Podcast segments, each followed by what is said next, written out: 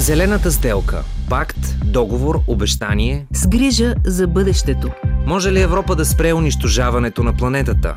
Защото друга нямаме. Един подкаст на Българското национално радио в рамките на проекта Евранет Плюс, водещата радиомрежа за европейски новини.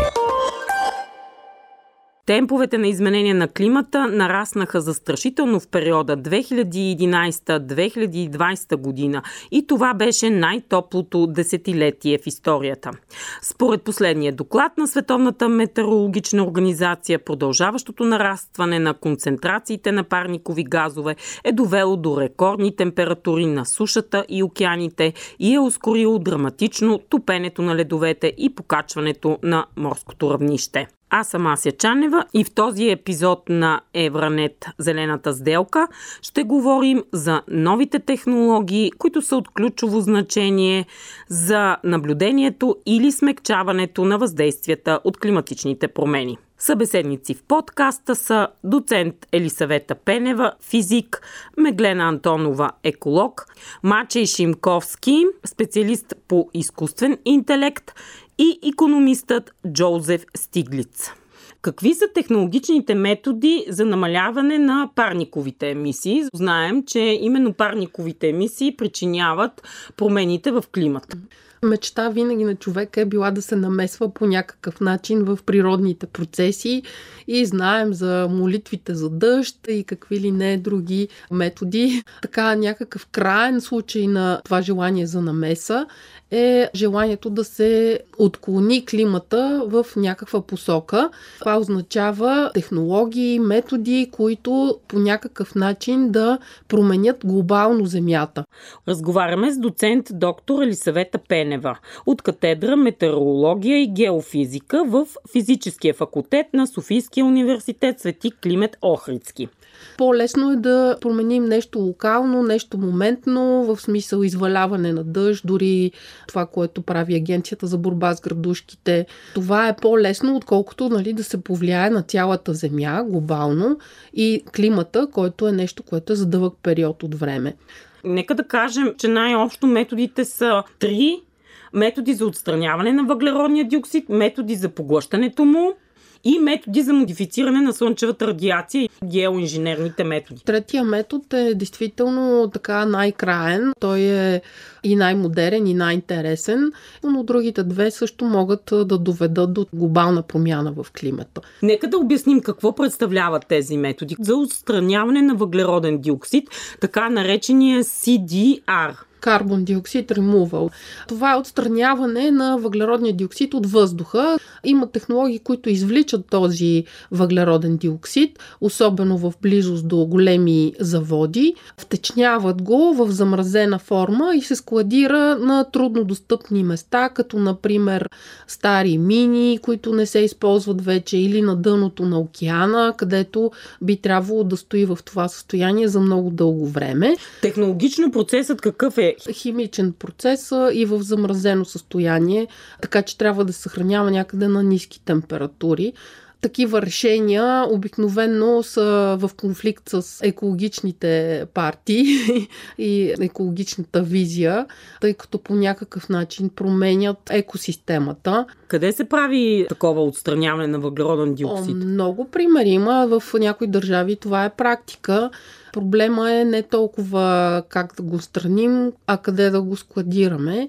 За сега това са в северни държави, където има замръзнали места, труднодостъпни, които не се използват за друго. Това си е практика. Определено обаче има и рискове. Със сигурност, защото този въглероден диоксид не може да стои безкрайно дълго време. Освен това се изисква енергия за поддържането му в това състояние и лесно е да се извлече, да се транспортира, да се заложи, но след това поддръжката му изисква време и усилия, които не всички са готови да полагат. Скъп процес е. Скъп процес е, да. Методите за поглъщане на въглеродния диоксид, така наречения CSS, група от методи Carbon Sequestration and Storage. Един от така най-интригуващите примери е мечтата на човечеството да произвежда гориво от буквално нищо, от въздух и вода, да произведем гориво, което да се използва в автомобилите, например. И като се сметне емисията на един такъв автомобил, тъй като горивото е взело въглероден диоксид от въздуха и след това отделило, той няма емисия. Въглероден диоксид от въздуха и вода чрез химичен процес водят до нещо подобно на дизела, така се нарича син дизел. И даже министъра на околната среда на Германия се движеше с такъв дизел известно време, но в началото това беше така много хубава новина, всички я посрещнаха с интерес, след това замлъкна. И предполагам проблема е, че производството на това гориво все пак е по-скъпо, отколкото на нормалното конвенционално и не може да му бъде конкуренция. Не съм чула да се продължава с това, но това е една много интересна технология. Понеже казахме, че те са няколко методи за погъщане на въглероден диоксид, кои са другите? Трябва да споменеме също и естествените методи, които са на базата на растения. Растенията, знаете, че също използват въглеродния диоксид, за да натрупват маса, така че едно растение, за да расте, всъщност оттам взима въглероден диоксид някои приемат повече, отколкото изпускат и се наричат негативни излъчватели на парникови газове. Това е, може би, най-безболезненият начин да се повлияе с масово засяждане на подобни култури. Тръстиката е една такава култура, сорго, просо, някои от растенията са от този вид тези растения са на земята. Обаче подобна технология се прави и в океаните, и в моретата. Така е. Всъщност по-голямата част от земята са океани и много голяма част от първичната продукция, т.е. превръщането от слънчева енергия в хлорофил, в зелена маса, всъщност се прави в океана, просто защото е по-голяма повърхността му. И това, което правим на Земята, може да има аналог и в океана. Това се нарича обогатяване, фертилизейшн на океана с хранителни вещества, така че да води до повече зелена маса, която да оползотворява този въглероден диоксид. По какъв начин се прави това обогатяване? Изсипват се буквално в крайбрежните области хранителни вещества, подобни на торовете в почвата. Които помагат на водорастите и на морските треви да растат. Да, точно така. А отделно пък имаме примери на допълнително засаждане с различни видове морски треви в много от моретата. Дори в Черно море имаме такъв опит с зостера ноути в крайбрежието край Варна и Бургас и с морската трева рупия в Атанасовско езеро. Така е. Много от учените твърдят, че морската трева е едно от решенията и тя е такъв негативен излъчвател, т.е. ще използва много от въглеродния диоксид и ще го намалява. Нека сега да кажем какво представляват методите за модифициране на слънчевата радиация, геоинженерни методи или така наречените SRM.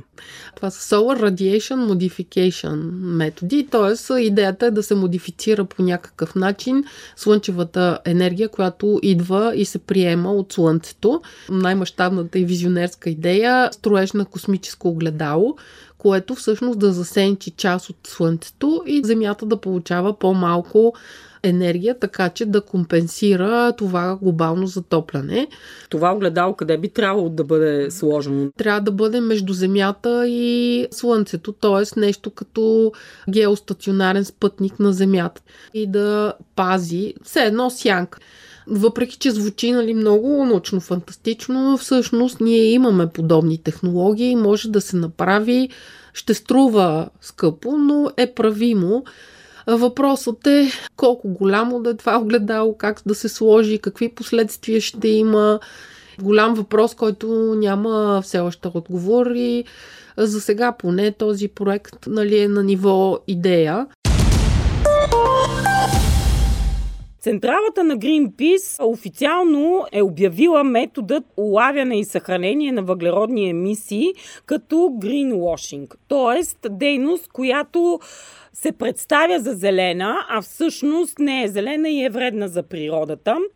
Според нас по-голям част от тези технологии крият едно забавяне на процеса на енергиен преход. Меглена Антонова, директор на Greenpeace България по-скоро се инвестира в тях с цел да се продължи работата на компаниите, които генерират печалби от изкопаемите горива, за да могат те да продължат да си работят по същия начин, а пък да се представят ни решения с спорни ефекти, като альтернатива на това да намаляваме използването на въглища, петролни продукти, газ и така нататък.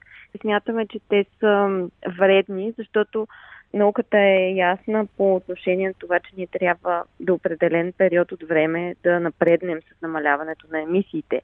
И ако се така, успокояваме с идеята, че тези технологии ще ни решат проблема, то ние няма да намалим тези емисии глобално. Ние имам предвид най-вече правителствата и големите корпорации. И може да се озовем в една ситуация, в която нито сме заменили устарелите технологии, нито пък тези технологии, геоинженерството, лавянето на въглерод и така нататък, и те не са решили проблема, а пък климатичната криза не просто чука на вратата ни, ами в момента виждаме последиците от нея. Например, когато си говорим за лавяне от атмосферата на въглероден диоксид и след това съхранението му някъде, това означава, че той трябва да се съхранява на места, които са много безопасни, да няма изтичане на този газ обратно в атмосферата. Това може да е много скъпо, може да е и много рисково. Дори най-големия такъв проект не може да улавя дори една десета от количеството, което, например, централи като ТЕЦ Марица Изток 2 в България генерират всяка година. Тоест, влагат се много големи инвестиции, но същевременно ефектът не е много видим. У нас, докъде сме стигнали с този вид технологии? Има ли амбиции някой да ги прилага и къде? Чувала съм за такива заявки по отношение на Маришкия басейн и намирането на решение за въглишните централи в него. Точно поради тази причина, че те са много скъпа инвестиция, сме силно притеснени до какво ще доведе това. Енергията, която въглишните централи в България произвеждат, вече е много скъпа.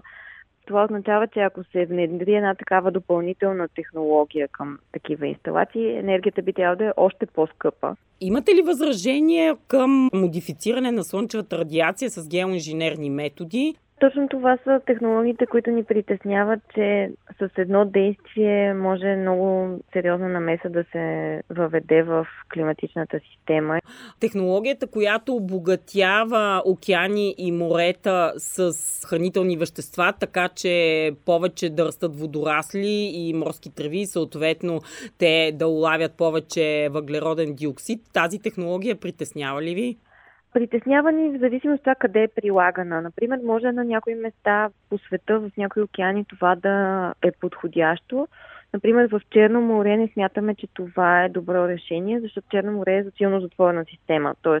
по-затворено море от други по света и затова е доста крехка екосистема. Океаните, например, и моретата е много важно те да бъдат поддържани в здравословно състояние, защото колкото повече емисии генерираме, толкова по-голям е натиска върху тях. Мачей Шимковски, главен специалист по изкуствен интелект в Технологичния институт в Познан, ни казва каква е ролята на изкуствения интелект в наблюдението, измерването или смекчаването на въздействията от климатичните промени. може... Изкуственият интелект може да бъде от полза за климата, въпреки че много хора го свързват предимно с популярното решение за чат GPT. Напротив, самата идея за зелен изкуствен интелект дори реално не се е появила. Какво означава това? Означава, че изкуственият интелект ще се стреми, може би не да отменя, а да поправя грешките от миналото. Изкуственият интелект ни позволява, например, да въведем определени процеси, дори в логистиката, за да я направим по-зелена, така че въглеродният отпечатък, който оставяме след себе си, да не се окаже значително по-голям. Така че при всички положения изкуственият интелект от една страна ще ни позволи да подобрим определени процеси, да ги направим, бих казал, по-екологични, а от друга страна страна ще ни позволи да разберем определени фактори. Тук цялата област, която се занимава с това, е областта на големите данни, където всъщност възоснова на големи масиви от данни, на големи масиви от наблюдения, ние сме в състояние да предскажем определени модели на поведение, определени видове модели на промяна. С помощта на алгоритмите на изкуственият интелект сме в състояние да наблюдаваме тези промени много по-рано и така да им противодействаме. Да чуем и Джозеф Стиглиц, Нобелов лауреат по економика, професор в Колумбийския университет и главен економист на института Рузвелт за връзката между технологиите и климатичните промени. Всеки от нас трябва да прави, да въвежда иновации в областта, в която работи. Ще има големи иновации, иновации като намаляването на разходите за възобновяеми енергийни източници с около 70% или повече. Това е голяма иновация, която ще направи голям пробив. Но има много по-малки иновации, малко софтуерно подобрение, което прави енергията ни малко по-ефективна. Понякога забравяме като потребители как се държим. Можем да променим това. Зелената сделка. Да изтъргуваме бъдещето в полза на планетата. Друга нямаме. Един подкаст на Българското национално радио в рамките на проекта Евранет Плюс.